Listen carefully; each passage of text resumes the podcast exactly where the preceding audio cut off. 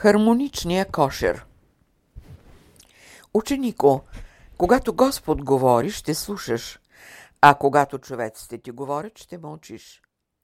Когато ангелите ти говорят, ще слушаш, а когато нишите духове ти говорят, ще мълчиш. Когато посветените ти говорят, ще слушаш, а когато тъмните сили ти говорят, ще мълчиш. Това е метод на ученика на тайната школа – Ученикът на тайната вътрешна школа е подобен на добре организиран пчелен кошер. В неговия дом живеят трудолюбивите пчелички, за които трудът е идея. Те принасят нектар, събран от най-ароматичните цветя. Те подреждат добре с сладък сок килийките на восъчната пита, която е тъй добре построена – от добрата уредба в нея се познават добрите души, които работят, живеят за величието на творчеството. Ученикът на вътрешната школа представлява хармоничния кошер, който има за ръководство царицата, душата. Тя добре подрежда условията за живота в кошера, затова работата, бръмченето на пчелите е тихо, хармонично. И тъй, Ученикът представлява съвокупност от светли, разумни души.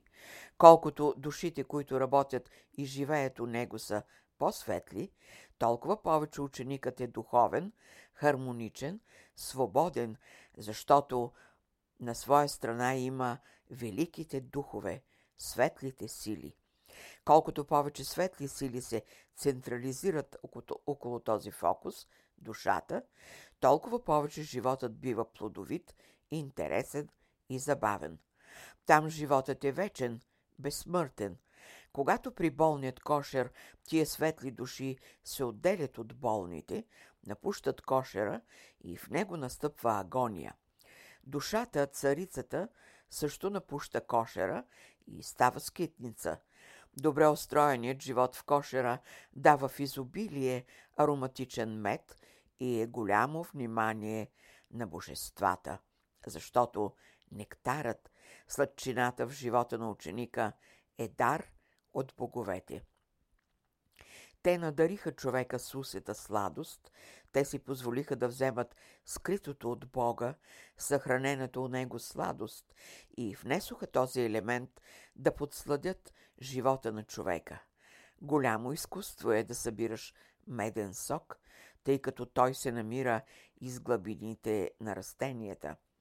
За да имаш това изкуство, трябва да бъдеш алхимик, да можеш по закона на хармонията да отделиш този елемент от растенията и да подсладиш силите на душата си.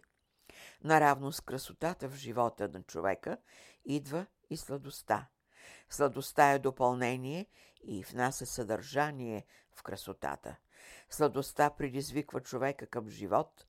Тя е, която пробужда стремежа за придобиване на това благо – живота. Днес най-голямата борба се води все за този елемент – сладостта. Всяко живо същество иска да близне с крайчица на езика си от тази сладост. Сладостта създава настроение, а горчевината създава отвращение – Следователно, характерното в ученика е да се посвети и издигне до върховете на боговете и научи изкуството как да овладее този елемент на сладостта. Съществена ли е сладостта, която се излъчва из органите на човек? Съществена е до толкова, доколкото самите органи създават интересен ефект, защото този ефект е връзката между духовния усет и сладостта на духа. Затова се знае, че ученикът на вътрешната школа има сладостта на духа, която е забавното за ученика, интереса и стремежа на ученика да овладее източниците на този елемент. На физическия свят сладостта е свързана с приятното, а в духовния свят сладостта е свързана с вдъхновението. Всеки, който е опитал сладостта на духа, той е непоколебим. Защо е непоколебим? Защото като си опитал същината, ти си строго определен. И тъй, нека добрите строители у вас, светлите души у вас, пренасят този нектар, за да бъде вашият кошер най-богатия. Сега е благоприятната година за събиране на сладък сок. Събирайте мед, когато ви посетят великите духове, да ги огостите. Имайте изобилието, защото в изобилието е пълното проявление на духа. От изобилието във вас ще съдим какви души живеят у вас. Ученикът е съвещателна станция. Той не е самотник. Всички възвишени духове работят за неговото пълно съвършенство и преуспяване в великото дело. Какво значи хармоничен кошер? Какви са тези работници, които събират сладък нектар в този кошер? Те са добрите сили, които работят у вас. Колкото повече добри сили работят у вас, толкова повече вие овладявате разумността и линиите на красотата. Трудолюбието е характерна черта в посвещаващия се ученик. Чрез трудолюбието се овладяват духовните богатства. Всички трудолюбиви работници в разумната природа складират своите богатства в съкровищницата на посветения ученик. Трудолюбивият ученик е галиното дете на природата, галинов смисъл – обичано. Природата дава изобилие на трудолюбивия. Природата отдава себе си на трудолюбивия. Природата отделя от себе си за красивия. Природата се разкрива за разумния. Тогава, що е природа? Природата е плод на божествена мисъл. От проявата на природата ще съдите за степените и качествата на въплатената мисъл. Само от недрата на красивата природа текат сладките сокове. Там божествената мисъл се излива и проявява в своята първичност. Природните хармонични сили са красивите мисли на Божественото. Всяка една разумна проява в природата е тайнственото и силното на Божествената мисъл. Това тайнствено, секретно и силно е идеал за ученика на вътрешната школа. Ученикът на вътрешната школа е тълковател на символите на природата. Той се ръководи от своя първичен усет за красота и сладост, който усет е клонче, с което ключе, с което разключва тайнственото или въплатените мисли на Божественото. Що е още природа? Сложният език на духа. Духът говори, духът тълкува, духът проявява своята себичност чрез природните явления. А ученикът на тайната школа разбира от проявлението на природата за тайнството на духа. Ученикът винаги се ръководи от давлението на духа, от проявите на духа. Магическият похват на духа е същественото за ученика от вътрешната школа. Що е още природа? Проявена същина на духа. Може ли духовната същина да се материализира? Ако няма материализация, няма и същина. Елементите за духа са същественото. От елементите на духа ученикът на вътрешната школа опознава себе си, разкрива себе си. Що е още природа? Материализациите на духа. Следователно, за да имате на физическия свят опора на мисълта си, вам ви трябва материализиран и елементи на духа. Духът и материята са опитното поле, където ученикът проучва същината на битието. Необходима ли е материализацията? Да, като първа стъпка за посвещение. Затова ученикът на вътрешната школа е алтруист, съзерцателен. Чрез петте сетива той добре се подготвя, напипва, усеща, вижда, слуша и говори, а с другите пет сетива, той интуитивно се домогва до влиянието на действащите сили на духа.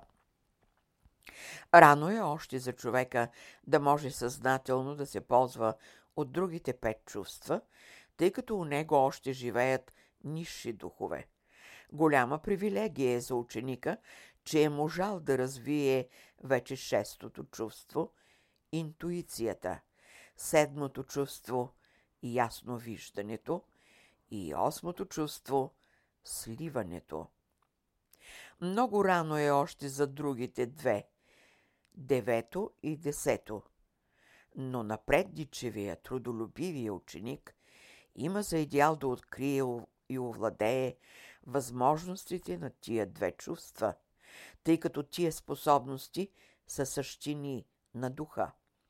При същина на духа разбираме приливи на много и много възможности.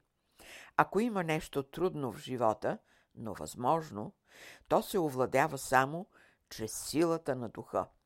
Силата на духа е, която проявява природата, битието, Бога.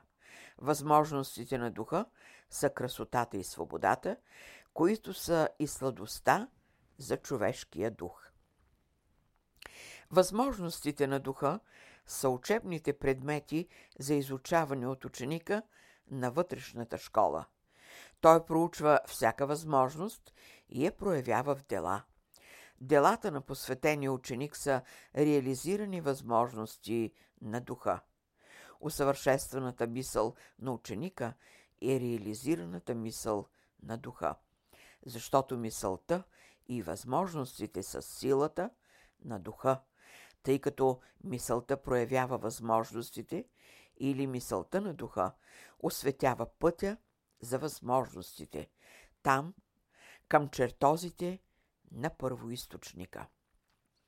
Ученикът на вътрешната школа слуша, когато Бог говори, а мълчи, когато човек говори. Ученикът на вътрешната школа слуша, когато ангелите говорят, а мълчи, когато нищите духове говорят. Ученикът на вътрешната школа слуша, мисли, когато тъмните сили говорят. Това значи развръзка. Развръзка и свобода.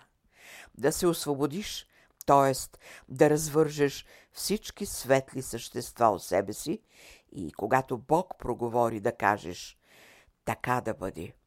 Вие имате големи задължения към тия същества, защото те са били и са, които украсяват, които проявяват вашия живот. Сега за тях ние апелираме към вас, за тях, които ни слушат. Но и вие трябва да ни слушате. Направете развръзката, дайте свобода, обикнете новото строителство у вас. Знаете ли колко биха се радвали, какво удоволствие биха изпитали тия същества, които са носили и носят тежкото бреме у вас. Вие казвате, аз направих това добро дело, тази добра постъпка. Не си ти, а тия способни същества. Следователно, бъдете разумни към всяка проява към себе си и към ближните си, защото разумните строители работят. Те преустройват вашия кошер. У него ще закипи хармоничния живот и в резултат ще имате сладкото в живота си. Това сега е магия. Магия е да можеш да разбереш в пълнота човека. Тая съвокупност на души, а точно това изучава и проумява ученикът на вътрешната школа. Той намира тайнственото в малкото, в невидимото. Затова ученикът на вътрешната школа си служи с най-чувствителните, най-финните уреди, които могат да увеличават, да разширяват и разлагат обема на всеки елемент на духа.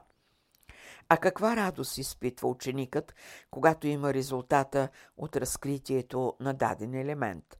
Той добре го проучва и анализира – Изпитва го гениално чувство, което го свързва с висшите възможности на духа. Той трепти от радост, когато разкрие заложбите, същината на даден елемент. Неговото трудолюбие е плод на неговия идеал да открие безсмъртния еликсир в елементите на духа, чрез който оживява всяка мъртва природа. Алхимия ви трябва. Добре подготвени и тайни на алхимията бъдете. Чувството на трудолюбие ви трябва, неуморна работа и свещенодействие. Алхимичните изследвания са лъчисти приеми, защото слънчевите лъчи проникват и разкриват, а алхимикът проучва и завладява. Тук не става въпрос за добродетели. Ученикът на вътрешната школа е над добродетелите. Магическата му душа е съвокупност на всички способности, възможности и добродетели. И тъй, бъдете над всички прояви, проявите да ви бъдат стъпалата, по които да се изкачвате, а явленията възможностите, чрез които да завладявате. Стремете се към върховното, за да обезсмъртите природата у себе си. Повдигнете се във висшите висини, за да можете да съзърцавате глъбините на духа. Бъдете ученици на великата космогония. Завладейте силите на всички планети и слънца, т.е. ползвайте се от тях и от висшите елементи на духа, които са основата на всемирното съществуване. Ученико, не проспивай дните си, не затъмнявай съзнанието си, а влез смело в лабораторията. Там ще те намери твой учител. Той те чака. Вземи вече призванието алхимик, строител в духовните области, за да се ползваш от елементите на духа. Сроди своето естество с силите на духа. Претопи се в огъня на духа.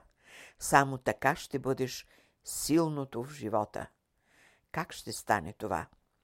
То вече става. Добрите строители работят. Те устройват веществото на вашия мозък. Те хармонизират добрите способности у вас и вие ще бъдете, когато влизате във вътрешната школа, внимавайте. Бъдете тихи, послушни и сладки. Тези три прояви у вас ще създадат трудолюбието или обичта към работа. Това иска духът и това създава духът. Ако сте болни, духът е лекар. Ако сте обременени, духът е освободител.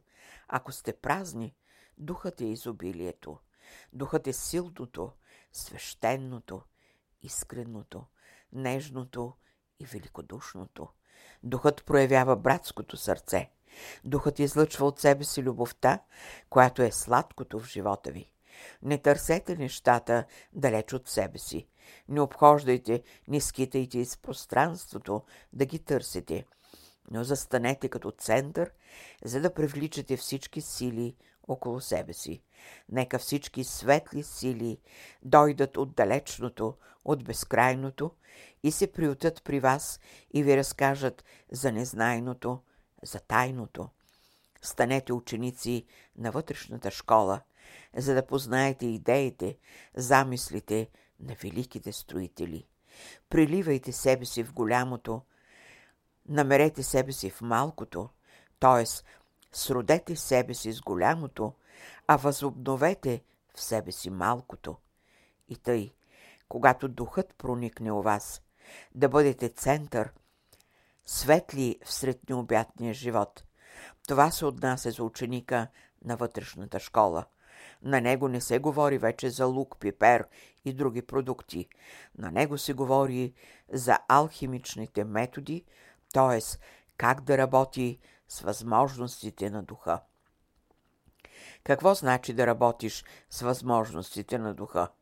Да работиш с възможностите на духа, значи да реализираш замислите на делата на духа у себе си. А делото на духа е всемирния живот. 19 май 1944 година.